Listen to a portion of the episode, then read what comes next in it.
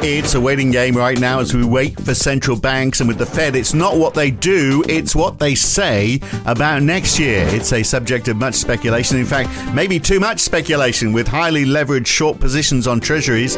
That's the warning from the Bank of International Settlement. And the ECB has another concern too much money sloshing about. Did they create too much? Are excess reserves lessening their impact on monetary policy? And the RBA minutes, anything new to say on that? It's Tuesday the 19th of September 2023. It's the morning call from NAB. Good morning. Well, a 0.2% fall in the US dollar on the DXY this morning, a quarter percent rise in the euro, not much at all for the pound, and just 0.1% for the Aussie, which is up to almost 64.4 US cents. Equities were up in the US, but talk about just scraping in into the green. The Dow and the Nasdaq finished the session both, wait for it, 0.01% up. Uh, the S&P managed a 0.07% lift at close, and yet an hour or so out, the Nasdaq was up a quarter percent. Markets were helped by strong forward orders for the new iPhone. That helped Apple shares up 1.7% at the end of the day. But stocks are well down in Europe, including a 1.1% drop in the Euro Stoxx 50, 1% down for the DAX, 1.4% lower for the CAC 40, three quarters of 1% down for the FTSE 100. Uh, within continental Europe, uh, Societe Generale, one of uh, Europe's largest banks, offered a downbeat forecast in its new strategic plan. So its shares fell almost 13%. So that explains some of the falls we've seen in Europe. And bond yields are heading in different directions on both sides of the Atlantic as well. So 10 year treasuries are down two basis points, but 10 year bunds are up three basis points in Germany. In fact, most of Europe, including the UK, is up uh, at least three basis points for 10 years today, a bit higher in Italy and Greece. And oil pushing higher again. Brent is up half a percent at 94.40. It did get to 94.95 during the session, didn't quite make it all the way to 95. WTI is up 0.9%. $100 oil doesn't sound out of the question, does it? Maybe even this week. Uh, NAB Skye Masters joins me today from Sydney. So there is quite a lot of focus on oil right now because, of course, it's all down to this extension of the 1.3 million barrels per day, the uh, the cut to the end of the year from Saudi Arabia and Russia. I mean, I suppose if that continues and if we see a soft landing in the US and if we see China starting to pick up, it's not hard to imagine that price getting higher and higher, is it? And hitting inflation prospects. But it looks like so far, not much contagion on the prospect of a $100 oil into other asset classes so far. Good morning, Phil. Uh, yeah, I mean, you're correct in that to date we're not. Um, really seeing um, the the impacts of of the higher oil price. I mean, you know, the University of Michigan consumer sentiment on Friday night in the US, you know, inflation expectations uh, actually fell. Um, you talked about that with Tapas yesterday, but you know, I find that quite surprising given what gasoline or petrol prices are doing. So, so I guess it's sort of a wait and see maybe for now. Um, I would have thought if these higher um, oil price is sustained and continues to push higher. And, you know, there are reports overnight of people talking about $100 a barrel.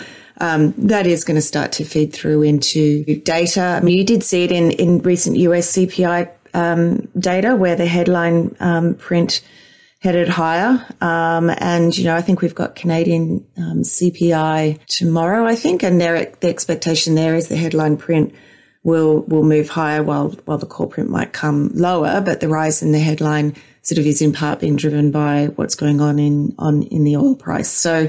Um, you know, early, early signs of it, but but a wait a wait and see. But the overnight price action in oil was was interesting. You, you did see um, Brent hit ninety five dollars a barrel overnight, uh, inter, intersession high, and WTI oil hit ninety two.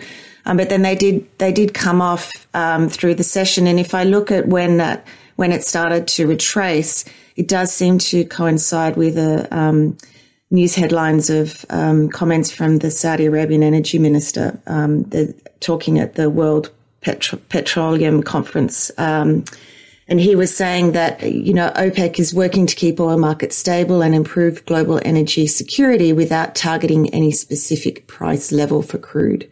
Um, which I thought was sort of an interesting an interesting comment. we don't we don't care whether it's 95, 96 or 100. We're, we're, we're not targeting a specific yeah. price. So long as it's as long as it's a big one, that's all we care about.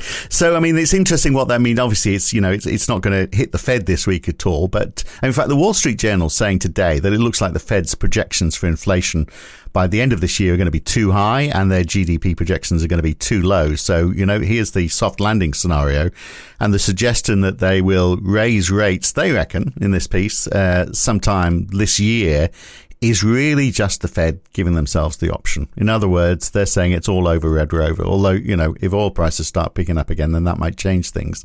Uh, so, uh, but it, I mean, is that becoming a more general view, do you think, amongst traders now? Yeah, I mean, market pricing, the, no one's re- expecting the Fed to lift rates um, this week, but there is still that, that potential risk that they do have to deliver deliver one more one more rate hike for this cycle.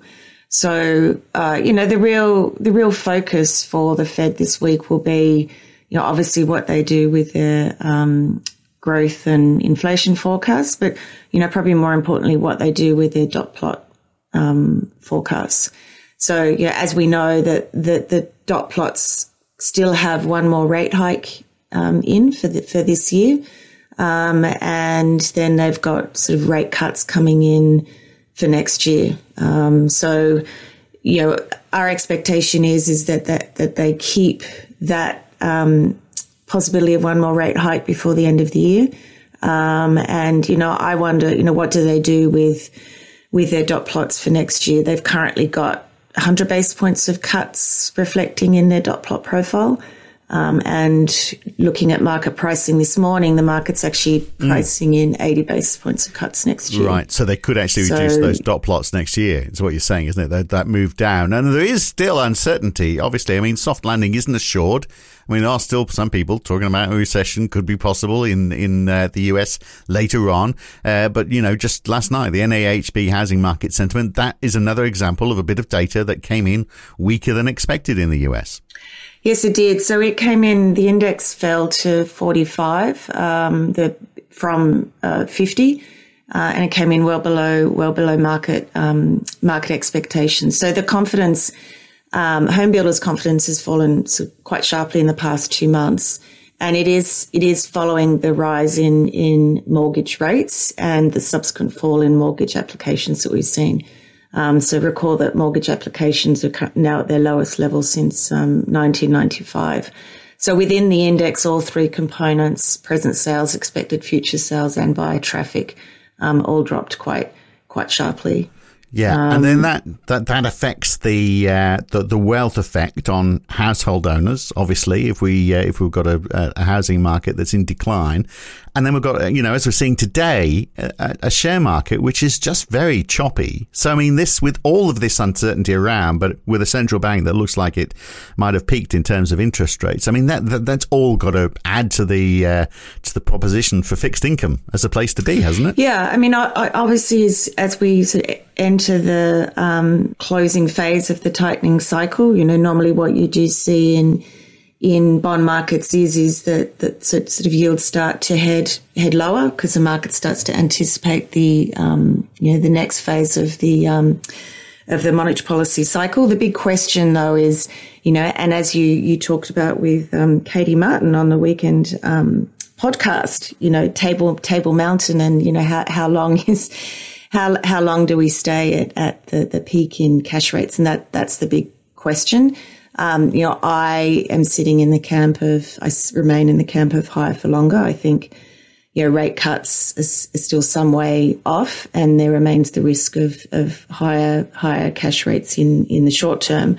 Um, but having, having said that, at, at these high yield levels, um, bond yields are, are very attractive. You know, you, are seeing that we talked last week about market positioning and, um, you know, positioning data showing that asset managers in the US are holding record net long positions. Um, you, you, talked about with Katie, Katie Dean um, a few weeks back on the, on the weekend podcast around how attractive bond yields are now. Mm, yeah, you know, bonds are back. Yeah, and, bonds and are back, are, baby. They're you know they're they're yielding a lot more than they were a couple of years ago. I am loving the way you are giving plugs for the uh, weekend edition of the podcast as well, uh, Skye. Thanks very much for that. Uh, look, while we're talking about bonds in the US, there's this warning from the Bank for International Settlements uh, about the build-up in leveraged short positions in US Treasury futures. So if we see that rapidly deleveraging. I mean, that could be a real problem, couldn't it? They reckon there's about 600 billion in short positions in Treasury futures right now. Look, this is um, yeah. The BIS is is out overnight um, talking about their concern around these positioning. Um, the the Fed has recently talked about this back in August, and I think the Financial St- Stability Board did as well. So it, it, they're just highlighting um, risks or concerns that if if if there is an event um, that triggers investors being forced to unwind these leverage positions, um, you know, it, it could have a you know, you, you could have a dislocation in, in market. So they're just highlighting highlighting potential potential risks out there in terms of um, you know how hedge funds or, or speculative players are, um, are, highly leveraged in this basis trade, mm, um, where where they're trading between the you know the differences between where where futures are trading and, and cash bonds are trading. So, I mean, the other news today as well overnight, it's not a lot of new news, but there's that. And then also, and I'm wondering whether this is why, I mean, the dollar is down today. And is it down because of euro strength and the move we've seen up in German bunds? How much is that? Is down to talk from uh, ECB pol- policymakers, according to Reuters, a story there. Um, that they want to do something about the multi-trillion euro pool of excess liquidity that is sloshing around in bank reserves. So back in July, they asked banks to release their weekly uh, uh, data, uh, liquidity data, starting from this month. Uh, and they obviously haven't liked what they've seen. And they've said, you know, that they might have to do, they might have to raise reserve requirements.